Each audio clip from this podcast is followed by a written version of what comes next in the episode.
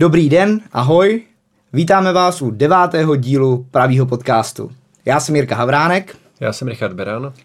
A jak vidíte, nejsou tady naši obvyklí kamarádi, Jáchym Vrecion, který je nemocný, a ani Michal Chládek, který ho bohužel potkala nešťastná událost cestou vlakem z Brna, takže klukům oběma posíláme hodně energie a ať se dají do pohody, ale samozřejmě děkujeme našim stálým partnerům eh, Institutu pro pravicovou politiku a taky pravému břehu Institutu Petra Fialy. Díky za vaši podporu. Pokud máte tu sílu, kolik má promile, božrala kalousek. odejděte od těch svých konspirací Já nechci jít do politiky, já, ne, já bych nebyl dobrý a učíte výzvu. Nebuďte slušnej. Zákony Jméno. zbalovat Spartany. Na světě je 1,2 miliardy plišáků. Já jsem zvrchovaný premiér této Já vám jen chci říct, že nikdy neodstoupím. Nikdy. A podrazu. Nech si to všichni zapamatují. Nicméně, kluci tu nejsou, ale samozřejmě máme ctěného hosta, mého velkého kamaráda, kolegu poslance Jakuba Jandu. Kubo, čau. Ahoj, Čau. kluci. Hele, Těšil jsem se na silnější obsadu, bohužel musíme to zvládnout ve třech. Jandy si já myslím, že my tě zvládnem i ve dvou s Richardem. Eh, Kubo, díky, že jsi dorazil. Jakub Janda, komu není známo, eh, krom toho, že je poslanec, tak eh, za mě určitě eh, jedna z legend českého skoku na lyžích. Podle mě nejlepší, co se týče úspěchů skokan České republiky posledních 30 let. Nikdo nemá podle mě tolik eh, medailí z mistrovství světa a už vůbec ne vítězství na turné čtyřmůstku a vítězství v světovém poháru. Nepletu se? To je sporná otázka. To, protože Val, Val, Albert Will, pardon, eh, vlastně jsme brali medaili v družstvech, to byla poslední olympijská Okay. medaile. No, Jarda Sakala byl mistr světa v letech, ale co se týká těch světoho, světových pohárů vítězství, tak asi ano. A celkového vítězství ve světovém poháru jsem pouze jediný Čech skocí na Turné taky. A turné to byl naposledy pan Raška. Před tebou, jasně. Před Olympijský 50 vítěz. lety. A zároveň vítěz turné čtyřmůstku. Jakub pro mě, eh, my jsme se poznali v době, kdy já ve sněmovně pracoval, ale ještě jsem nebyl poslancem. Eh, Pro mě to byla jedna z personního dětství. Richard, ty, kolik to by bylo v roce 2006, když vyhrál eh, Jakub turné? Čtyři roky mi byly. Tak Takže to nepamatuješ. Hmm. Já si to pamatuju přesně, já jsem byl v sedmičce na lyžáku a tehdy jsme sledovali vlastně ten poslední závod turné, když jste skončili s Janem a Honenem vlastně na bod přesně. A Na desetinu bodu. Na desetinu bodu přesně. Jaký to byl tenkrát pocit? Kdo z vás skákal tenkrát vlastně poslední? Poslední jsem skákal já, protože jsem Bischofenu vedl po prvním kole. Akorát eh, vlastně skokan se nedívá před sebe, jak se skáče. Já jsem neposlouchal, jak daleko se skáče, takže já jsem do poslední chvíli nevěděl. A jak jsem vlastně jako dopadl, teď jsem dojížděl a teď je to přepočítávání těch bodů a teď jako všichni počítali a teď tam máš uh, nějaké body vlastně z minulých závodů teď a teď říkám, o kolik to vyjde, tak viděl jsem, že já nevyhrál, že já jsem byl druhý a teď jsem viděl nějaký rozdíl body, jsem počítal, jo, mělo by to vyjít o bod, pak zase jako v tom stresu říkám, ne, to o bod nevyšlo a najednou nám zasvítilo, že jsme vlastně zvítězili oba dva, jo, takže takový jako pocit, a teď jako co bude, dí, co, co bude dál, jo. Bude, bude se brát jako, že já nemá více vítězství, protože on myslím, že za to turné vyhrál dvakrát, já pouze jednou, ale já jsem zase na všech turné, jako na všech čtyřech závodech stál na stupních vítězů a on ne. Takže vůbec se nevědělo, co bude dál. Nakonec řekli, samozřejmě vyhráli jste spolu, není první ani druhý, jste oba první, takže došlo jako k takové úlevě, jako že se to podařilo. To bylo poprvé a naposledy v historii, co tohle se stalo. Že jo? A to bylo ještě v době, kdy se ale nepřepočítávaly body za, uh, za vlastně vítr, a Vítr. stejně tak za místo, odkud, Ano, za, za- lavičku, za- za lavičku. lavičky. Za lavičku, ano. Takže to bylo ještě ve starých, starých časech. Eh, Přesně tak, bylo to ve starých časech, ale všichni si říkali, že se to nikdy nemůže stát. Stalo se to dneska, ta šance, že by se to opakovalo po druhé je, dá se říct, úplně minimální. Už tenkrát byla minimální, ale dneska ještě minimálnější. Richard řekl, že si to nepamatuje tuhle dobu logicky. Pro mě Já bych mu doporučil různé servery a tam si to může připomenout. To bude hodně těsné. 139, 291! Janda je vítěz turné! Je to bezvadné, výborné, skvělé, fantastické, Jakube vyhrál si, dokázal to, máš to! Pro mě opravdu, ať už to byl ty, Sigurd Petersen, který měl jednu skvělou sezónu, Nor, po případě potom Rakušáci uh, um, Gregor Schlierencauer, to byl obrovský talent a vlastně možná dodnes má největší počet vítězství, pokud ještě nepřekonal někdo z Poláků ve světovém poháru, nebo Thomas Morgenstern, který se dokázal vrátit po vlastně strašném pádu. To byl jedný jako z osob mýho dětství nebo nějakého dospívání, protože u nás vlastně fakt běžel Eurosport celou zimu a sledovali jsme všechno od skoků přes biatlon. Tedy ještě nebyl ten biatlonový boom jako dneska. Nekoukal jsem na to úplně v České republice moc, protože jsme měli nějaký mistry světa. A jak ty vlastně, se, když se spotkával s lidma na ulici, měl jsi to takový to klasický, že tě jako sportovce znali úplně všichni? Já bych neřekl, že mě znali jako úplně všichni. Samozřejmě po tom roce sezóna 2004, 2005 a 2005, 2006 byl jsem ve všech novinách, jo, pořád to jelo, takže byl jsem známější a stávaly se mi jako hrozně jako nepříjemné věci, kdy si někoho potkal v obchodě a on na celý obchod začal řvát a e, pojďte se podívat, jako Janda. By to bylo hrozně nepříjemné, protože já jsem neměl rád jako tady tuto popularitu, spíš jsem se jako tady tomu vyhýbal, snažil se schovat, eh, pocházím z malého města, kde si myslím, že mě znají všichni, takže tam jsem byl jako mezi svýma lidma, tam, tam to bylo úplně v pohodě, ale pak když jsem vyjel někam za hranice a stalo se mi to dokonce i tady v Praze, že párkrát jsem byl tady v Praze na nějakých tiskových konferencích a šel jsem přes staroměstské náměstí a, a pár lidí mě poznalo. A to mi to nebylo v té době hrozně, nebylo mi to vůbec tady toto příjemné a do dnešního dne dá se říct, jako, že mi to není příjemné, že člověk chce být anonymní. Teď se mi nedávno stalo, že jsem měl metru a kontroloval mě revizor, tak jsem mu ukázal tady vlastně tu lítačku, nebo jak se to teďka jmenuje, mám ji, mám ji nahranou mobilu a on se tak na mě podíval a říkal, hm, já jsem si myslel, že jste vyšší, jo, teď celé to metro, jako se tak podíval, že říkal, je nějaký herec, ty jo, Leoš Mareš tady jede a to ani nevíme, no, vůbec nevěděli, kam je mají zařadit. No a pak ty další tři stanice pro mě bylo hrozně nepříjemné, že ať jsem se pojal kamkoliv, tak jako všichni se na mě dívali, takže toto nemám rád. Nejsilnější stránkou tvýho skoku byl samozřejmě tvůj famózní telemark a celkově technika. Nepletu se. Eh, já jsem měl velice dobrý tenkrát eh, přechod eh, vlastně na, na vzduch do letové fáze. Jo? A pak moje měkké kotníky, takže já jsem se dokázal mezi ty lyže vlastně krásně lehnout, že ty lyže jsem měl místy za ušima. Někdo říkal, že to nebyla výhoda, já jsem na tom vydělával, pak čím větší můstek, to se pak ukazovalo na těch mamutích můstích, že tam už jsem s tím měl jako docela problém. Jo? Mm-hmm ale ty musky K90, K120, tam mi to, tam mi to velice sedělo. Od malička o mě říkali, že jsem technik, ale já jsem taky vydělával na tom, že jsem byl hodně dynamický, hodně dynamický typ a dokázal jsem, jak my říkáme, skokaní prdy v noze využít. OK. Další dotaz za mě. Vlastně ty já, já to vím, že ty se bojíš vejšek. Dokonce ty jsi o tom eh, vyprávěl nebo psal v, v rozhovoru v Bezfrází. Já si nedokážu představit, a to se vejšek nebojím, že bych si stoupnul na ten můstek nahoru. Tam bych se možná těch vejšek začal bát. Ale eh, vlastně, jak, jak si tohle dokázalo odbourat? Tak já nechci říct, jako, že se bojím vejše. Jako mý výšky prostě nedělají dobře, jo? tak jak nemám rád zimu. Jo?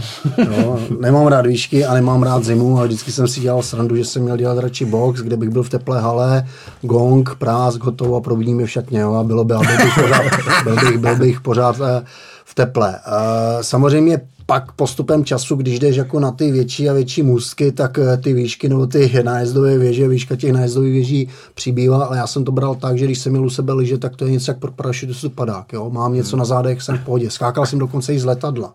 Jo, mám eh, dva seskoky, kdy jsem skákal sám, mám jeden tandemový seskok, to je o ničem, to vím, že někdo jistí, když skáčíš sám, to je, to je jako docela, to je docela problém. Ale toto jsem vlastně překonal, ale měl jsem problém s jedním můstkem a to bylo finské lachty, protože ta věž, já nevím, kolik tam má, 50, 60 metrů a tam vyjedeš výtahem a teďka vyjdeš z toho, z toho výtahu a pod nohama máš vlastně jenom ten ocelový rošt. Mm-hmm. Jo, jinde prostě ty věže jsou je tam přikryté diskama něco. A teď stojíš na tom ocelém rostě. Takže já v tom vlastně v tom koupiu vždycky jsem čekal na skok někde v rohu. Říkal jsem si, že ať, ať už můžu přijít, ať už můžu přijít skočit a jako nestát tady. Jo. Toto mi opravdu nedělalo dobře. Ale pak, když jsem byl na té věži a měl jsem i tam ty lyže, tak já jsem byl schopný vlastně tady přeskočit ten nájezd a sundat si lavičku někam při tréninku níž. Jo, a pak mě tam třeba vyvezli fotografové a říkali, půjdeme na se vyfotit, tak jsem přišel, nic sedí si lavička, říkám, že se zblázní, jako, co když jako tady ujedu, mi to je jako hrozně nepříjemné. Říkal, ti to nevadí, říkám, kdybych měl lyže, je to něco jiného. A bez těch lyží mi to vadí. No a další takový problém zima. Jo. Nechci říct, že mám rád horko, mám rád teplo, ale opravdu nesnáším zimu. Každý vždycky padá sníh a všichni z toho nadšení. Já říkám, ať ten sníh padá, ale jenom na horách. Tady Jo, jo, není, to vás tady není nic. Jo. Hele, a když se k tomu dostaneme, tak vlastně odmala tě tenhle ten sport táhnul, nebo si začínal, já nevím, třeba u fotbalu, jako to má asi každý, každý mladý kluk? Já jsem se ke skokům dostal náhodně, tak jak i k té politice, to asi probereme potom. Jo, e, bylo to, já jsem vlastně začínal s tenisem. První můj otec vlastně závodně, závodně sjezdoval, byl to sjezdář, táhle mě, táhle mě k těm lyžím. Mě to jako nějak jako tak nebavilo, protože říkám zima, mrzne se na těch horách, jo, tak jsem byl takový, jo. Tak jsem šel hrát tenis, tam mi to taky moc nešlo, i když hraju tenis do dneška a rád s kolegou Honzou Hofmanem, jsme párkrát hráli, porazil mě, jsem z toho nešťastný, musím více trénovat. A chodil jsem se spolužákem s Binkem Krompolcem v 15 letech eh, hrozný talent eh, českého skoku na lyžích a když jsme byli, myslím, ve třetí třídě, tak mi řekl, nechci se se mnou jít podívat na trénink, trénuje můj otec, tak se jako podíváš, uvidíš. No a já jsem tam jeden den přišel, no a zůstal jsem tam přes 30 let.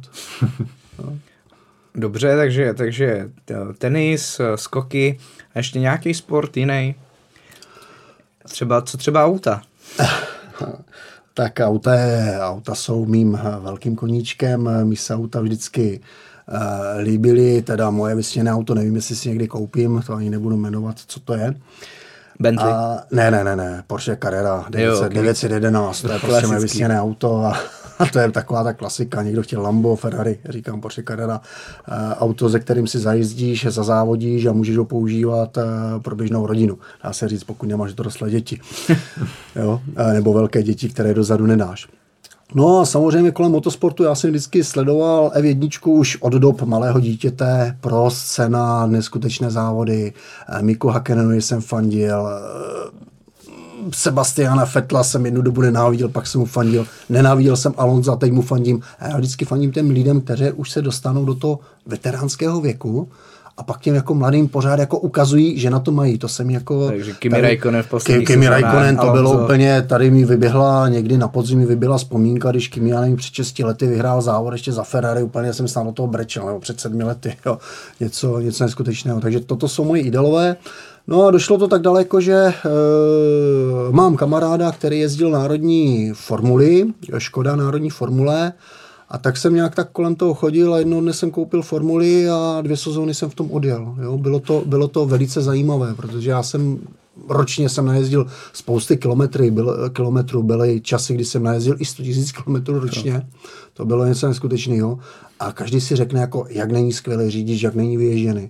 A pak přijdeš na ten okruh a já jsem měl první závod a se mnou tam měla 15-letá holka a já jsem od ní v tom Brně dostal dvě kola. Já jsem, se v životě, já jsem se v životě tak nestyděl, jo. To bylo, to bylo něco neskutečného, ale opravdu, když sedneš do toho závodního auta, to, co si myslíš, že je úplně skvělé a prostě tady, když nebudeš porážet, tak tam teprve zjistíš, co je řidičské umění. Ale tam je ale v tom kokpitu ještě méně místa než v našich místech jako ve sněmovně. Tak, to je další věc. Já jsem, já jsem ještě lehký klaustrofobik, ne jako úplný, nejsem jak moje maminka, která vlastně nevěde ani výtahem, ta bydle v 50. patře, tak každý den to chodí, ale do výtahu prostě nesedne. Jo, nebo nenastoupí, ale jsem jako lehký klaustro- klaustrofobii, jako úplně stístěné prostory mi nedělají dobře a tenkrát vlastně jsme dovezli formuli domů a já jsem do toho sedl, tak se do toho zaplul a byl jsem asi během vteřiny pryč a řekl jsem, do toho mě nedostanete, to je opravdu jak sedět v rakvi. Jo, něco, něco neskutečného a nedokázal jsem si představit, že s tím, že tady s tím pojedu, no nakonec jsem s tím odjel a bylo to skvělé. Tady vidíte, přátelé, že ten, kdo má strach z výšek, může skákat na lyžích a klaustrofobik může jezdit minimálně národní formuly. Eh, Náš podcast je hlavně politický, Richard je nastupující generace politiků a určitě bude mít několik dotazů to, jak vlastně se k tomu dostat. Ty si to tady, díky za slovo, ty jsi to tady vlastně naznačil, že ke skokům na lyžích se dostal jako k politice. Tak jak jsi vlastně dostal k politice? No, byla to úplná náhoda. Eh, Já jsem teda politiku vždycky sledoval, mě to vždycky zajímalo. Eh, Když se vrátím ještě těm skokům, tak my, když jsme vlastně s klukama vyjížděli na závody, na soustředění někde, tak většinou se jezdilo Německo, poslední benzinka Rozvadov, tam se stálo, dotankovalo a já jsem vždycky šel, nakoupil jsem si vlastně všechny časopisy, Jo? A všechny noviny, co byly. Hmm. Jo, protože tenkrát eh, mobily, tady toto to, to, v té době eh, ještě bylo daleko v plenkách, že byly tlačítkové telefony, nikdo nevěřil, že přijdou nám tady tyto věci, na kterém člověk vlastně udělá úplně všechno, dokonce v tom mají e-občanku. E-dokladu. jo. A chtěl jsem mít vlastně přehled o všem a ta politika mě opravdu zajímala už tenkrát 97. nebo 8. rok, eh, pardon, opoziční smlouva a já jsem to jako sledoval, co se děje mezi Zemanem, Klausem, Sarajevský atentát a tak dále a tak dále. A nebyl jsem ještě jako přímo začleněn jako vlastně, jestli jsem pravičák, jestli jsem levičák. Já když jsem šel k prvním volbám, já jsem poprvé mohl vlastně v 96. mi bylo 18 let, a já, když jsem šel k prvním volbám, tak vám řeknu, že ani si nespomínám, koho jsem volil. Hmm. Ale volil jsem někoho na protest mému otci. Já nebudu říkat, koho můj otec volil, nebyli to komunisté, jo. Ale já jsem chtěl být ten protestní hlas té rodině, jo, protože můj otec byl spíše levicově orientovaný a tenkrát jsem opravdu zvolil nějaké, já nevím, uskupení něco strana 0,3%. Jo? Takže hmm. jsem ještě jako nebyl přímo vyhraněný. No? A postupem času jsem se jako dostával, dostával tady do těchto těchto zákoutí a sledoval jsem to víc a víc mě to, víc mě to zajímalo. A o půlnoci jsem zapínal kolikrát televizi a vlastně na ČT24 běžely eh, běžely po půlnoci záznamy, eh, záznamy z poslanecké sněmovny, já jsem se na to díval, říkám, to je zajímavé, tady to sám dělá, a oni tam jenom tak sedí a čtou si, tak měli by makat, jo, než člověk tam sedne a zjistí, jako, že to není o tom sezení na sněmovně, ale hmm. že ty práce kolem je daleko víc výbory a tak dále. No a v roce 2008 jsem se potkal s kamarádem a spolu večer sedli jsme spolu a bavili jsme se a on byl starostou vedlejší obce za ODS a tak jsme se bavili a on říkal, ty máš pravicové názory, jako já říkám, jo, já ODS se fandím, já i v posledních letech ji volím, jo, nevím jak dlouho, 96 jsem teda nevolil, jo, to řeknu jako na rovinu, tady toto, to ne, opravdu si nespomenu, koho jsem volil, Jo, ale říkám, Odesku už volím jako dlouhá léta, jo. To, je, to je pro mě jako jasná jednička dneska, jo. A on říkal, nechci stoupit do strany, jako k nám. A říkám, co bych tam jako dělal, ty, jako já jsem sportovec, jako politiko, jako nepolíbený, jako že mi to zajímá, tak asi nic. No a tak jsme se tak bavili, bavili a já jsem tenkrát řekl, tak dobře, když koupíš panáka, tak já vstoupím. tak, tak objednal panáka, toho jsme vypili, nic se nedělo a nevím, asi za dva, za tři dny, najednou zvonek a tam odstál, tady mi to podepíš, říkám, co to mám přihláška, to si mi slíbil, já když dám slovo, tak ho dodržím. Tak jsem to vlastně podepsal a myslím si, že 7.5. to bylo, nebo 8. 8. 5. 2007, 2007, ne 8, 2007 mm-hmm. jsem vstoupil do ODS a jsem tam do dneška, jo. Dá se říct, ne, 2008, 15 let jsem teďka měl. Okay. Rok. Jo. A první dva roky jsem byl takovým řádovým členem ještě registrovaný ve vedlejší obci a v roce 2010 mě oslovili Frenštátská odeska, jako jestli nechci jít na kandidátku, tak jsem řekl, že ano, jako, že nemám problém, jak jsem se nechal přeregistrovat do Frenštátu. Kamarád jsem se zeptal, jestli nebude zlobil, on říkal, ne, to je úplně jasné. Přeregistroval jsem se do Frenštátu a ve Frenštátě předsedou byl tenkrát eh, bývalý senátor Milan Bureš. Mm-hmm. A on se mě zeptal, kam bys to chtěl politice dotáhnout. A já, jelikož mě zná, že jsem šprýmář, tak já jsem řekl, no, tak, tak minimálně do parlamentu, ne? Jo, pane senátore. On říkal, jo, jo, jo, dobře, na to musím začít pracovat. Říkal co?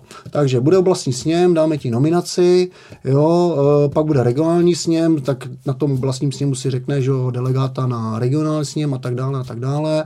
Já jsem vůbec neznal ty postupy, jak to ve straně chodí, jo, tady to orgány kolem a teď byl oblastní sněm, on běž a vystup a řekni něco teď já jako, co mám jako říct, jo? jako nebyl jsem, nebyl jsem zvyklý jako mluvit s novináři, e, dobře v televizi nějaké výstupy jsem měl, ale jako teď tam mluvit o politice vlastně, čím jsem byl, dá se říct, jako nepolíbený, no tak e, samozřejmě jsem tady nováček, chtěl bych e, v politice pracovat, jo, bla, bla, bla, to všichni známe asi ty začátky, že nejsou moc jednoduché. Já to měl stejný.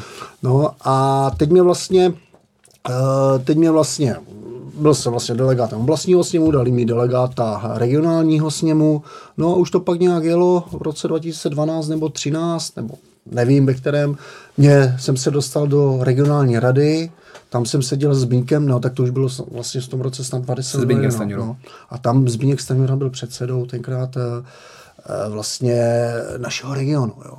A já jsem seděl s ministrem v regionální radě a já jsem jako vůbec jako nevěděl. Tehdy Já- byl já- ministr dopravy. No, tehdy byl minister dopravy, jo.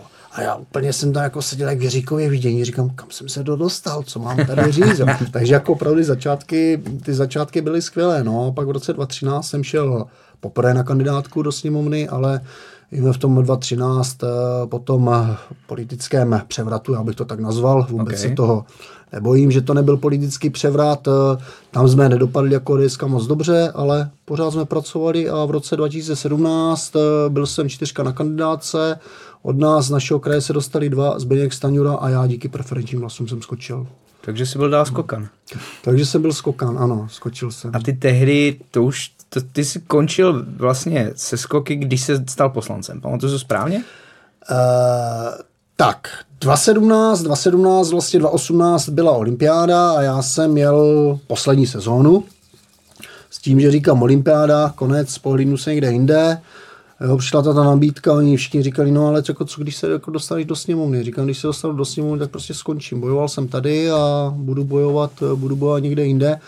A já jsem s tím tenkrát vůbec nepočítal, že tady toto by se mohlo podařit. Jo. Pro, mě, pro mě to bylo velké, velké překvapení a, a pak vlastně, když jsem přišel i do té sněmovny, tak víš, že jsme se tam potkali a, a dva měsíce po té sněmovně opravdu chodíš jak bludný holanděn. Ne, kdyby dva, ty jo. Jo, jak eh, ty chodby propojené, tady toto, já jsem se furt někoho držel s kým na klub, jo, s kým to a tenkrát si pamatuju, že eh, s asistentem a asistent, ale tady toto, to je tvoje téma, podáme k tomu pozměňovací návrh. A já říkám, super, ty víš, jak se to píše. A myslím, že tenkrát se spojovali s tebou, jo, Jo, jo. jak to napsat, jak to udělat a, a my jsme do dvou, my jsme do dvou do rána seděli a psali jsme pozměňovací návrh a já říkám, ale já to pošlu Zbyňku Staňurovi, jako jestli, jako, jestli to tak jako můžu podat, jestli je to v pořádku.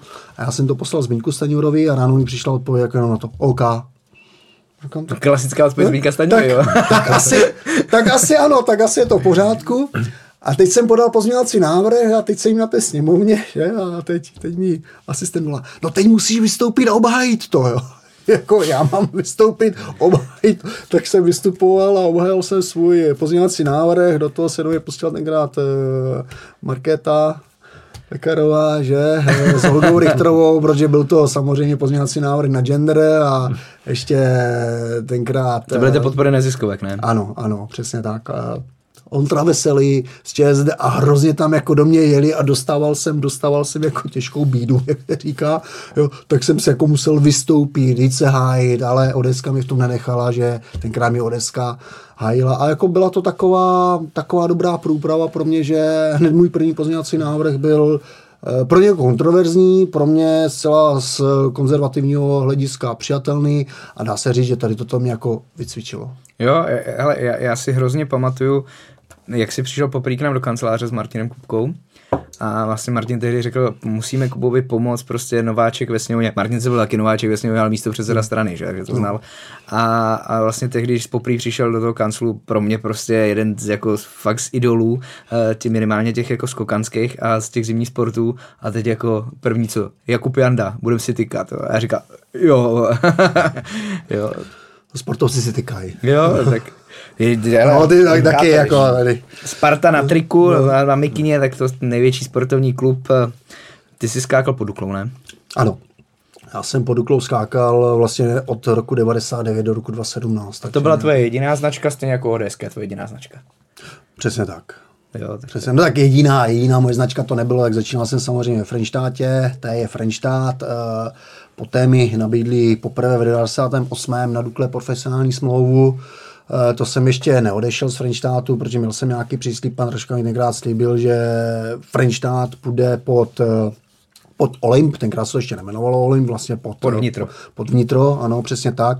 To nevyšlo a v roce 99 mi to nabídli znova a tam už jako nebylo zbytí, eh, buď jsem buď jsem mohl chodit dopoledne do práce, odpoledne sportovat, eh, což, eh, což moc nešlo, jo, a nebo opravdu připravovat se profesionálně a nakonec to ukázalo jako správná cesta.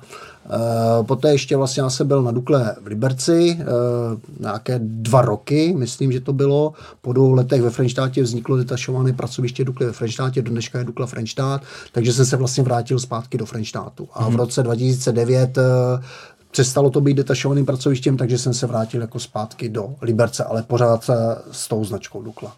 Vzhledem k tomu, že jsme se tady jakoby bavili, jak to funguje v ODS, tak mě by třeba zajímalo, jestli ve sportu máš taky jakoby takovýhle politický vyjednávání, nebo jestli ta politika ten samotný sport ovlivňuje, což nějakým způsobem jo, ale jestli si to třeba říct, jakým způsobem ovlivňuje třeba ty skoky na lyžích. Jo, já se zapomněl vlastně říct, že ty máš za sebou i taky pětiletý období šéfování uh, skokanskému části vlastně lyžařského svazu, která má na starosti skoky a jestli tam vlastně ta politika je dost podobná. No. Úseku skoku, ano. E, tak z pohledu sportovce e, ta politika asi, asi tam moc jako nějak nefunguje, protože sportovec je od toho, aby sportoval. Samozřejmě taky jsme si jako na vedení jako občas otevřeli, otevřeli ústa, když se nám něco nelíbilo, ale nám bylo ukázáno, kde naše místo je. Takže my jsme byli ti dělníci ústroje, takže v rámci tady toho ne, ale co se pak týká dál, když jsem byl vlastně předsedou eh, skokanského úseku, tak eh, měl jsem kolem sebe a myslím, že jsem si do toho týmu vybral eh, skvělé lidi a z červených čísel se mi podařilo ten úsek dostat do černých čísel. Jediné, co mi mrzí, že se mi to nepodařilo dostat sportovně tam, kam jsem chtěl. Jo, ale samozřejmě nějaká ta politika, vyjednávání se svazem a pak eh, taky, eh, taky to byly jako neskutečné věci, eh, kdy jsme dělali memoriál Jiřího Rašky a, a chyběly na to peníze a tenkrát jsme vlastně nedostali, tenkrát jsme nevěděli, jestli dostaneme státní dotaci, tak svaz nám nabídli, že nám půjčí ty peníze. Jo, ale já jsem se potom musel podepsat, jo, mm-hmm. takže jsem se opravdu, opravdu jsem se, měl jsem bezesné noci, protože opravdu šlo to za mnou a já jsem ty peníze, pak kdyby to nevyšlo a nepřišly státní peníze, nějaká podpora, na významné sportovní akce, tak by to šlo za mnou a abych ty peníze někde musel sehnat. Jo. Hmm. Takže toto opravdu jako někdy to vyjednávání, ale jenom vyjednat, ať ty peníze vlastně jsou, ať to zajistíme, ať nikde nedlužíme, tak toto je taky jako velká politika. Když už to otevřel, tak bavit se s tebou o něčem jiným než o sportu, o jeho financování, tak to by byla škoda. Máme ještě krásnou půlhodinku. Pojďme tohle téma otevřít, protože ono je to vlastně poměrně kyselý jablíčko pro nás všechny. Ty dlouhodobě říkáš, že si sport zaslouží své vlastní ministerstvo. A teď za mě základní otázka. Už tady je Národní sportovní agentura, proč ministerstvo? Tak, vraťme se k tomu, kdy si vlastně sport spadal pod eh, MŠMT. V roce 2018 Milan Hilička přišel s návrhem na Národní sportovní agenturu. Já jsem Milanovi říkal, proč Národní sportovní agentura a proč nerovnou ministerstvo. Eh, ten sport je tak obsáhlý, jo, tak obsáhlý, že by si vlastní ministerstvo zasloužil, že by si zasloužil mít toho člověka, který na té, v té vládě sedí a vlastně, a vlastně vyjedná o tom sportu. Dneska tam není nikdo. Předtím tam byl aspoň minister školství, ale víme, jak to chodilo hmm. na to ministerstvu školství, že ten sport byl opravdu upozorněn, upozorněn až dozadu a dneska toho člověka tam nemá. Máme teďka skvělého předsedu, Ondru Šepka, všechna čest, protože jsou tam problémy a k tomu se asi ještě možná během rozhovoru dostaneme. Jo.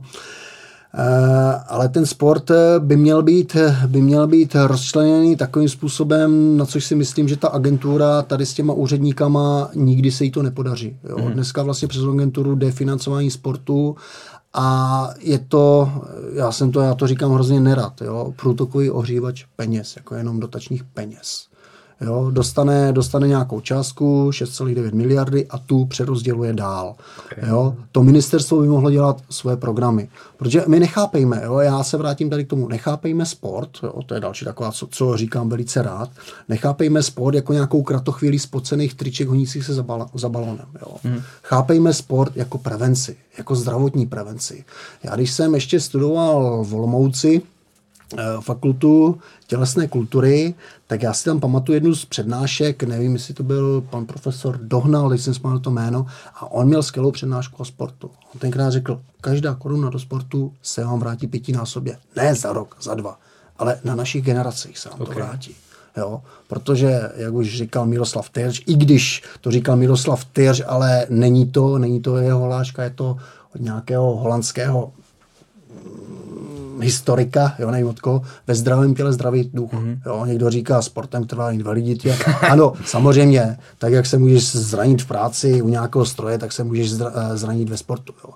Ale pokud sportuješ, eh, běháš, zdravě se hýbeš, tak máš daleko menší sklony k obezitě, což my máme velké, že v té sněmovně. Jo, roztáhneš si plíce, ten pohybový aparát se chová úplně jinak, takže pak, když dospěješ do nějakého věku, tak si daleko zdravější než lidi, kteří celý život nesportovali. Mm-hmm. Jo? Takže toto jsou, toto jsou ty věci a já si myslím, že ta agentura není schopná tady toto všechno pokrýt. Jo? A těch věcí je tam daleko více, nastavovat strategii sportu jo? a tak dále a tak dále. Jako to, by bylo, to by byla hrozně dlouhá debata. Jo? Ale na to bych se opravdu musel připravit a si tady svoje podklady, které jsou takové a jet bod po bodu. Já chci zrušit ministerstvo pro místní rozvoj, tak ho nahradíme ministerstvo sportu. Perfektní, ale tak nemusí to být ministerstvo sportu. Může to být ministerstvo sportu, teď mě zabije Martin Baxa, kultury a cestovního ruchu. Mm-hmm. Jsou to vlastně eh, tři segmenty, které jsou propojené. Mm-hmm. Jo? Jo? Cestovní ruch, o čem je cestovní ruch? Jo? Když jedeš někam na hory, tak vlastně jedeš na hory, jedeš sám zasportovat. Nebo jedeš jo? někam prostě za kulturou, já nevím, třeba k nám ano. do Kutní hory. Ano. Já naprosto souhlasím, já nechápu, proč to je na MMR. No. A já nechápu jiné věci, proč to na MMR to je složitá debata, přesně. Složitá debata, jo. A veme si cestovní ruch, jo. Cestovní ruch taky ani nemá svůj zákon o cestovním ruchu. A taky je obsáhlý. Víš, že minulé, minulé sněmovně nebo minulé volební období jsem se cestovnímu ruchu věnoval mm-hmm. A vlastně ten cestovní ruch je na tom úplně podobně. Jo? A sport, ještě kolik nám sport generuje peněz. Mm-hmm. Jo? Sport nám generuje sport nám generuje, dá se říct, něco jako zemědělství, možná víc než zemědělství. To samé ten cestovní ruch. S rozpočtem jo. kolik? 6 jo, miliard? 6,9 miliardy. 7. Jo. Jo, a co je dneska? Sport. Dneska sport je všechno. Jo. Když si koupíš sportovní boty, tak si je kupuješ asi zatím, že jdeš na sport. Jo. Do sportu musíme počítat i stupenky, které se prodají vlastně na zápas. Když na Spartu koupíš si stupenku, jde to vlastně do toho sportu. Jak se to do toho sportu vrací? 6,9 miliardama, teď bude tam ještě možná trošku zbýnek Stanjura. No ne, tak, tak jako samozřejmě za ten lístek odvedeš nějakou daň, jo, je to jak nějaký, no. ten, byl by hrozně zajímavý podívat se na to, jaký no, ten návrat. Sportovní sázky a tak dále a tak dále. Jo, jo. Jo? A toto by všechno mělo pokrývat ministerstvo sportu, kultury a cestovního ruchu. Okay. A teoreticky, když se tady bavíme o tom, že by bylo nejúčinnější nebo nejefektivnější, aby vzniklo to ministerstvo pro sport, tak kdybychom se teď rozhodli, že jo, tak je to otázka měsíců, otázka roku, uh, odhadem. Je to otázka roku, jo, tady toto. Eh, my teďka chystáme, no teď se chystá vlastně zákon o sportu, zrovna dneska, než jsme se dostali tady k tomuto podcastu, tak eh, zasedala skupina Sport, eh, řídí to vlastně Karel Haas a rozstřídilo se nějakých deset skupin. Eh, já jsem, já jsem členem dvou skupin. Dneska jsme měli, dneska jsme měli skupinu obce, kraje, stát, kdo co, za co by měl odpovídat. Ta diskuze je široká. Jo? Mm-hmm. To, já nezávidím tomu, kdo bude, kdo bude dělat to paragrafové znění, jo? protože opravdu ta diskuze je široká a ve druhé skupině jsem ještě profesionální sportovec, uh, profesionální trenéři. Okay. Jo? Já jenom tady k tomu jenom tak odbočím. Jo? Eh, když půjdeš eh, na živnostenský jako sportovec na živnostenský úřad žádat o živnostenský list, do jaké kategorie spadneš? Nebo na co si vyřídí živnostenský list? Hmm, bude nějaká volná, volná činnost, nevím jaká, ale... Volné živnosti, všechny no, volné živnosti. Já když jsem přišel tenkrát žádat o živnostenský list, tak jsem, co chcete, říkám, no na, na sportovce. Říkal, to neexistuje. No, My tady nemáme statut sportovce. Jo? A dneska se vlastně bavíme a dneska připravujeme vlastně, nebo připravuje se zákon o sportu, kde bude jasně definováno. Sportovec je to, to, to, profesionální sportovec, jo. Trenér, profesionální trenér, jo. My to nemáme vydefinovat. To by pak hrozně zajímavé, jak se to propíše no. třeba do fotbalových smluv, no. jo, protože jestli no. se nepletu, tak všichni kluci já nevím, ve Spartě, ve Slávě, v celé české uh, lize, tak jsou normální živnostníci. Pokud tak se nepletu, nechoďme, nechoďme daleko, eh, kdo to byl fotbalista, že se soudil vlastně, až soud mu určil, No tak Martin Hašek se soudil se Spartou. Ne, ne, ne se Spartou, ale se státem kvůli daním. Aha. Protože nevěděli vlastně, jak to zdanit, protože on měl živnostenský list na něco a teď dělal něco na to, okay. něco na to, jo. A nikdo mu nedokázal říct a došlo to až tak daleko, že to došlo až k soudu, až ten soud mu dal jako za pravdu. Okay. Jo, jo, a, teď, a teď záleží, a teď já to řeknu jako z mojí zkušenosti, záleží na finančních úřadech. Jo. Hmm. To, co neuznával finanční úřad, my, u nás, v našem okrese, tak když jsem se ptal na to klukům, tak jim to uznával. Takže zase záleželo na úředníkovi. Jo? Takže taky ty podmínky pro ty sportovce v každém, v každém okrese jo, nastavené úplně jinak. Takže já jsem danil peníze, které vlastně kluci třeba nedanili. A nebo jsem musel k tomu dokládat takové věci, které kluci vlastně ani k tomu nepotřebovali. Jo. Takže to bylo taky velice zajímavé. A k tomu bychom potřebovali ministerstvo, zákon o sportu. Takže až bude zákon o sportu, které, eh, které pozitivně, eh, přemýšlíme pozitivně, že do konce našeho volebního období, kdyby se to podařilo, bylo by to skvělé, ale víme, jak to je s naším legislativním procesem. Kdyby se to podařilo, bylo by to skvělé, ale ještě toto neznamená, že k tomu vznikne ministerstvo sportu. Mm-hmm. Ale třeba v příštím období nová vláda, eh, jestli zůstane stávající, a, nebo ty koalice se nějak přeskupí, to nechme, to nechme na voličích, ale kdyby do toho šla, tak by byla velice odvážná a myslím si, že tomu sportu by hodně pomohla. Úplně základní a vlastně nejostřejší otázka. Je největším problémem sportu v tuhle chvíli v České republice jeho financování. Teď neřešme ty statuty, ale jako, co je tím problémem, proč sportuje třeba méně lidí, méně dětí? Je to o těch penězích, o tom, nebo je to i o tom, prostě se změnila vlastně ta kultura a to, co všechno za možnosti dneska ty děti, ty děti a celkově lidi mají. Dneska ta doba je hrozně rozkročená. Jo? A tady, eh, když přišly tady tyto nové technologie, to je taky problém. Mm-hmm. Jo, to dítě, když my jsme byli malé děti, já jsem hodil doma aktovku a běžel jsem na mustek, anebo vzal kolo, někam jsem jel, Já anebo, taky. anebo, Ty nebo s klukama. Jo. Eh, Dneska, dneska ty děti jsou závislé na mobilních telefonech. Já taky tam mám určitou závislost, jo, na různých herních konzolách a tak dále a tak dále. Jo. Takže já nechci říct, že se jako sportovat nechce, ale musí je k tomu vést ty rodiče. Hmm. Jo. Akorát v 90. letech eh, se nám tady toto, ta doba tak rozkročila, že tenkrát bylo u nás pár sportů, bylo jich dost, ale jako bylo jich pár. Jo. A dneska těch sportů je tolik, že to dítě vlastně neví, jestli si má vybrat to, to, to, to. U nás ta nabídka taková nebyla. Proto jsem možná zůstal u těch skoků. Jo. Kdybych měl tuto možnost hrát florbal, jo, uh, hokej, fotbal, to teda ve Frenštátě jako bylo, to jsem mohla, na to jsem byl teda levý. Jo. Ale další ty sporty, úpolové sporty, dneska hrozně jde MMA, jako já vím, jak se na to i ty malé děti dívají, pro mě je to jako hrozně drsné a dívají se na to opravdu jako malé děti. A tady těchto sportů jako je, je strašně hodně. Jo. Takže tím je to hrozně rozkročené, proto to dítě nezůstane u jednoho. Ale i kdyby nezůstalo u jednoho, důležité je, aby se hýbalo. Mm-hmm. Jo? U nás neexistoval v tělocviku, že by někdo necvičil. Dneska sedí ty děti tam a mm, já nemůžu cvičit Jo, to a tak dále. s- s a tak dále. Tady Zajíčkou. se řešilo v minulém období, jestli jim přidáme třetí hodinu tělocviku. Proč? Dokud je ne- nenaučíme ty děti cvičit ty dvě hodiny tělocviku týdně, na co jim přidávat tu třetí volnou hodinu. U mě by to bylo jako tady to hloupost. Jo.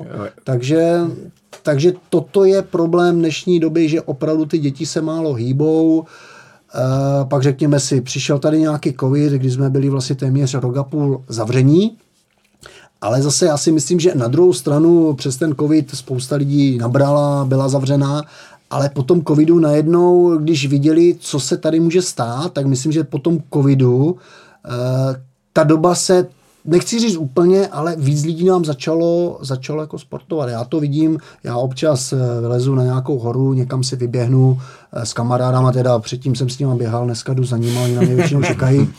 Eh, jo, ale jako vidím, že ty hory jsou plné. Jo, takže aspoň tady tím ti lidi se jako do toho dostávají. Jo, ale není to to, co by to mělo být. Jo. A od toho znovu, znovu se dostáváme k tomu ministerstvu, od toho je to ministerstvo, aby nastavovalo tu prevenci v rámci nějakých benefitů a tak dále a tak dále. Toto agentura nemůže zvládnout. Bohužel ze 70 úředníkama nemá na to. Toto by všechno měla dělat ministerstvo. Hýbeš se, benefit, lup, vymyslet nějaký program a tak dále a tak dále.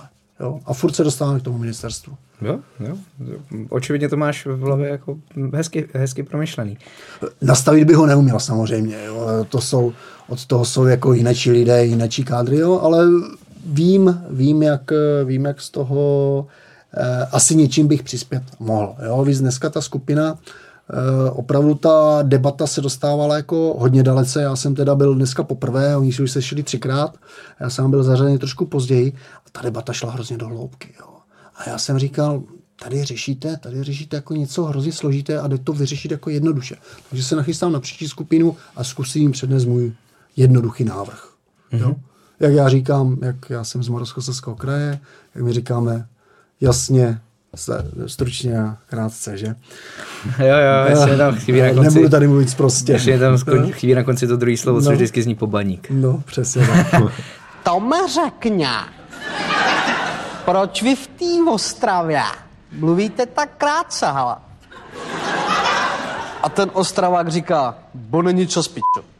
Jakoby, já bych se tě chtěl zeptat vlastně, kde vidíš největší problém teď, co se týče skoku na lyžích. My jsme tady jakoby otevřeli, jestli obecně problém sportu jsou finance, tak jestli tohle hraje roli právě i u těch skoků. Protože já to ještě zase doplním, jo. Janda, Matura, Koudelka pak taky ještě vlastně nějaký úspěchy. Dneska už je to taky, taky horší. A finále, prostě, já nevím, minulý týden bylo, uh, bylo, byly Mistrovství lety v letech, ano. a Česky, Češi tam neměli svůj tým. Ani čtyři lidi, jo. Uh, jak se tohle vlastně stalo? Je to fakt jenom o těch prachách, nebo kde je vlastně počátek celého toho průšvihu?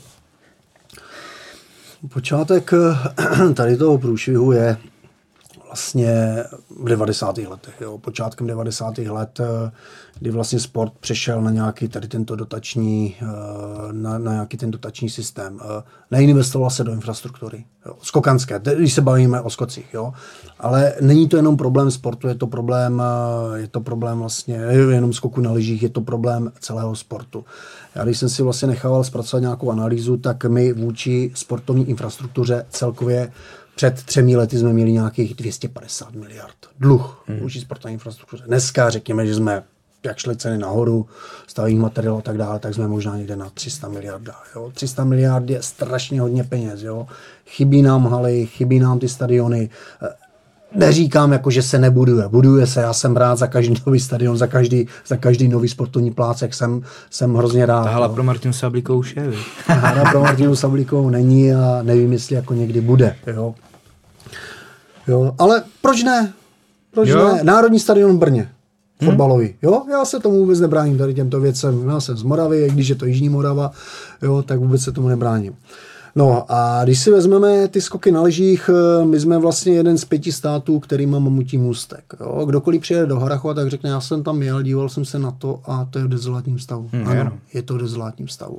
Mělo se to zachránit v tom roce, pak v roce 2014 pak tam běhal po tom můstku, Andrej Babiš říkal, ano, zachráníme to a nic se nestalo. Všude jenom plané sliby. Já samozřejmě v rámci politiky snažím se, snažím se hledat, snažím se hledat programy, z čeho, se, z čeho by se dalo eh, čerpat. Dále, areál Jiřího Rašky v Frenštátě pod Radoštěm. Jo. Postavený v roce 73. Byl jednou rekonstruovaný v roce 2000, myslím, byl dělaný uh, dopadová, uh, dopadový buben a tady toto dali to tenkrát na dřevo. Jo. To dřevo taky nevydrží. Jo. Hmm. Už je to, už prostě ten mustek je kompletně na rekonstrukci. Eh, opřel se do toho kraj, eh, je tam architektonická studie, jsme někde už daleko. Bohužel všechno stojí peníze, někdo ty peníze musí sehnat. Já jsem ten kraj rád, že ten kraj zatím stojí, jo, ale když jsme slyšeli tu celkovou sumu, kolik by to vyšlo, tak teďka hledám. Já jsem něco, já jsem něco objevil, vím, že nebudu moct čerpat tady z České republiky, jo, nebo nemůžu hledat tady České republice, vím, že se musím pojet do Evropské unie, něco jsem objevil. Je to hrozně složité. Jestli se mi tady toto podaří zachránit Frenštát, samozřejmě byl bych rád i za ten Harachov. Ale pokud, pokud se nemýlím, tak tady bylo, že bude letní národní sportovní centrum, Uh, to by měl být podle všeho asi Nymburk, jo, nevím. To dá, ale to dá a pak by mělo být zimní národní centrum a to by měl být ten Harachov. Jo. Takže tady o to by se měl postarat ten stát a opravdu nám spravit eh, nejen můzky, běžecké tratě a tak dále a tak dále, aby to neobsluhovalo dva, tři sporty, ale by těch sportů to obsluhovalo třeba pět, šest, sedm, jo, možná 10 sportů. Dá se to tak udělat, dá se tak postavit. Eh, mají to vedle v Polsku, mají to v Německu, mají to v Rakousku, mají jo, to všude. tak ty Poláci samozřejmě, ty, ty do toho pustili peníze a najednou z toho jednoho Adama Mališe prostě tady generace jako Ministerstvo sportu. skokanů. No. no, tak se k tomu asi dostali. Hele, eh, k tomuhle jedna otázka. My pořád máme poměrně šikovný kluky, žáky a tak dále. Tvůj, tvůj syn vlastně už taky skáče.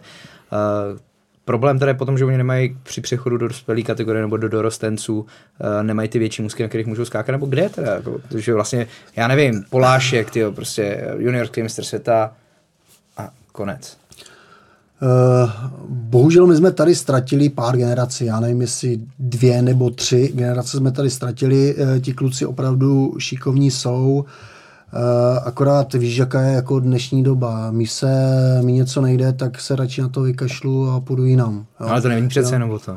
No tak není to jenom o tom, ale nevím, nedokázali jsme ty kluky jako tak motivovat, aby u toho, aby u toho vydrželi. Jo. Je, je, to tady tím, je to možná dáno i těma trenérama, že nedokázali přenést na ně tu motivaci. Samozřejmě je tam i moje chyba, byl jsem předsedou pět let, za mě skončil Polášek, skončil za mě Šturza, hmm. uh, kluky, do kterých jsme napumpovali neskutečné peníze, řeknu to na rovinu, jo, najednou skončili, nepomohlo nic, jo, nesedělo jim to, nesedělo jim to, každému nikdy nevidíš stříc, jo, nemůžeš, uh, ano, ty, každý kluk je individuální, každý klub potřebuje něco jiného, ale prostě nevídeš každému stříc, že každý by měl svého trenéra a tak dále, a tak dále, to jsme si jako nikdy To jo, dovolit ale, ale vy jste přece trénovali v Čechách, vy jste mohli skákat v tom Harachově, Ano. vy jste mohli skákat ve Frenu, prostě bylo, bylo- těch musků víc. To bylo, to bylo přesně. My jsme tady vlastně měli pro nás, měli jsme Frenštát, eh, měli jsme Harachov, měli jsme Liberec. Jasně, ještě Liberec. Jo, ty menší můzky, když vezmu Rožnov, eh, Lomnice nad Popelkou, jo. Takže my tu přípravu jsme měli, jo. Mohli jsme vědět, ty můzky byly připravené jak v létě, tak v zimě, jo. Dneska vlastně tady zimní provoz eh, udržuje se malý můstek v Harachově, k- který opravdu je před spadnutím, tak v zimě, v zimě to díky bra- bratrům Slavíkům, kteří jsou opravdu srdcaři, tak ten můstek eh, nastříkají, upraví, ale už prostě nejsme schopni vyjet tady, tady, těm, vyjít tady těmto zahraničním normám. Jsou to ve směs, jak my říkáme, staré koze, staré můstky. Nemají ty nové, ty moderní profily. Já jsem ty můstky měl nejradši, jo? Hmm. Já, protože oni odpouštěli nějakou chybu. Jo? Ty nové můstky to neodpouštějí, jo? ale my potřebujeme ty nové můstky, nové profily. Jo? Nové technologie, ledové stopy a tak dále a tak dále. Bez toho, bez toho, když to nebudeme mít, těžko říct, jestli tady určitě se může najít talent. Vys Martina Sablíková neměla stadion, jo, někam to dotáhla. Jo. Nemáme tu hory, Ester Ledecká, talent prostě od přírody, snowboard, lyže. Perfektní. Jo. Eva Samková, snowboard. Jo. E, nějaký talent se tu najde. Jo. Ale nebude to ten tým. Mm-hmm. Jo. Pokud nebudeme mít tady toto. Jo, bez toho, bez té infrastruktury to nejde. A spousta lidí řekne, je to drahé, je to drahé pro pár skokanů v republice. No ale kdyby ta infrastruktura byla, tak těch skokanů není pár, těch skokanů je daleko víc. Teď mě v kategorii bylo, nás bylo třeba 100, v kategorii 78 ročník, jo. Pak bylo z čeho brát, jo. Jasně. Pak bylo, zůstal jsem u toho já, pak tam byl vlastně Michal Doležal, Kuba Sucháček, po mně, tam Kuba Hlava, jo. A jeli jsme, jeli jsme světové poháry. Michal Doležal dneska jeden z nejlepších světových trenérů. Přesně tak. No a teďka v kategorii tvýho malého kolik je dětí? Eh, Malému je 13, jo, takže on je, eh, vlastně on je ročník 2010, eh, mladý Matura je ročník 2011, takže oni mají ty kategorie spojené, takže jedou mezi sebou a bijou se, tak Ale žádná, žádných 100 dětí v ročníku, ale prostě žádný, za, žádný 100 dětí v ročníku, ale výhoda je, jako, že jsou tady blízko polské hranice, takže vždycky se to jako doplní těch Poláků je opravdu spousta a to porovnání s těma Polákama jako je dobré. Jo? Ale jako ve 13 on eh, teď mu sezona nevyšla, tak byl jako takový zklamaný. Na tom úzku přišel jsem na závod, jak vždycky prošel kolem mě, říkám, hele, frajere, takhle se nechovej, jo. Prostě to hledej jenom v sobě, nehledej to v lyžích, v přilbě, v kombinaci, vždycky to hledej v sobě, jo. Protože pokud tu chybu uděláš, tak tu, nebo pokud tam se nějaká chyba stane, tak si udělal jako jenom ty. Samozřejmě mladý, jestli jako někam to dotáhne, nedotáhne, eh, těžko říct, bude tam ten stín toho otce, jako kdy, kdy se pořád na něho budou dívat, no tady byl tvůj otec a já vím, že on to nebude mít v životě jednoduché tady s tím. Jo, se mnou za zády nebo s tím stínem. Mm-hmm. Já se mu do skoku jako vůbec nemontuji, nechám trenéři by měli jít trénovat. Jo, o to nejsem já. Jasně. Jo. Ale nevím, 13, eh, 17, třeba uvidíme na kontinentálním poháru a pak se třeba dostane do toho svěťáku. Předpoklady na to má, eh, dneska ho trénuje Jakub Sucháček a ten říká, oni, já jsem měl přezdívku Makada, to byl nějaký, nějaký fotbalista prý, jo, a že já jsem měl jako jeho pohyby, vůbec nevím, tak mi pře, pře, přezdívku Makada a on vždycky říká, tyjo, Makada, já když ho vidím, tyjo. Jo, to je úplně, jak kdybych viděl tebe. Jo. To je stejná kopie. v Já té jsem si ho technice. To je, to je technice ve všem. Jo. Další otázka. No směřujeme pomalu ke konci. Já bych se ještě ke konci posunul k poslanecké sněmovně a konkrétně k obstrukcím, který jsme zažili posledních 14 dní. Vlastně jednali jsme 63 hodin čistého času, Ty tak by mě spíš zajímal, jak tvůj pohled, Jakube, na to, takhle i tvůj, Jirko, jako z role poslance. No jak to ty jako sportovec zvládáš? Tak já to zvládám. Víš, že já tam nasadím v té lavici docela dlouho, mi to nevadí, pak se projdu, poslechnu si to, ale 10 hodin 44 minut, tak řeknu, to byl extra sportovní výkon, jo. akorát kdyby to mělo nějakou váhu, jo, protože tam jako přečítat různé encyklopedie a nevím, nevím, nevzal jsem si z toho, nepochytil jsem z toho vlastně vůbec žádnou myšlenku a co se týká opozičních poslanců z druhého tábora, to bylo jedno a to samé dokola. Jo? Žádný rozumný návrh. Jo? Dobře, máme první čtení, první čtení o to, aby se pustilo výborům, projednali výbory, mm-hmm. pojďte do druhé čtení, pojďte si podat svoje pozměňovací návrhy, co se vám na tom nelíbí, co je špatně a ne hned to zabít, protože podle posledních voleb eh, podle posledních po- voleb vyplynulo, že je volí méně voličů než jiné strany. Jo? Eh, Já to řeknu z mého pohledu. Já když se na to dívám, kdybych já byl v zahraničí a dívám se na to, co jsem si četl, co bych všechno měl splňovat, abych mohl volit korespondenčně, já bych nevolil. Jo, já bych na to neměl nervy, tady toto všechno vyplňovat, jelikož my jsme pořád ve stresu, nemáme čas, tak bych asi nevolil. Jo. Stalo se mi, že jsem nevolil jedny prezidentské volby, jinak vlastně od toho roku 96 volím úplně každé volby, jedny prezidentské mi nevyšly, protože jsem byl zahraničí. A zrovna třeba tady na to bych mohl použít tady tu korespondenční volbu, jo, kdyby byla. Jo. Ale potom, co bych měl všechno vyplňovat, jo, a dodávat tam nějaké, že bydlím na, na hotelu a abych tam měl od hotelu nějaké potvrzení, že tam opravdu bydlím a tak dále a tak dále, asi, asi ne. Takže mi ty obstrukce připadají úplně zbytečné a z těch 300 tisíc nebo 600 tisíc, 300 tisíc lidí mm-hmm. žijících v zahraničí, jestli v minulých volbách jich volilo 15 tisíc, mm. pokud se nemýlím, jestli se to zvedne na 50 nebo 100 tisíc, tak to možná bude hodně. Ale nemyslím si, že 300 tisíc lidí určitě bude volit. Nemyslím si. Kubo, moc ti děkujem. Směřujeme ke konci. Těch otázek by bylo ještě hromada. Nebo vůbec jsme neotevřeli parasport, vůbec jsme neotevřeli třeba nějaký dál To je podporu, věc, které se hodně věnuje podporu parasportu. prostě uh, sportu ve školství, ale tak zase, zase snad příště. Ríšo, děkuji tobě, že jsi to zvládnul se mnou místo kluku. Záskok na poslední chvíli.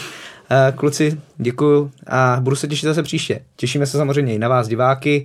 Věřím, že sledujete náš podcast. Platí to, co vždycky říkáme. Pište nám komentáře na sociální sítě, pište nám je i jinou cestou a věřím, že zase příště nějaký díl se sejdeme všichni tři nebo i s naším Richardem a na vaše dotazy odpovíme. Kdyby cokoliv, najdete nás jak na YouTube, tak na Spotify, tak na Instagramu, Facebooku, Twitteru. Jsme prostě všude. Díky a ještě jednou hezký večer, Kubo.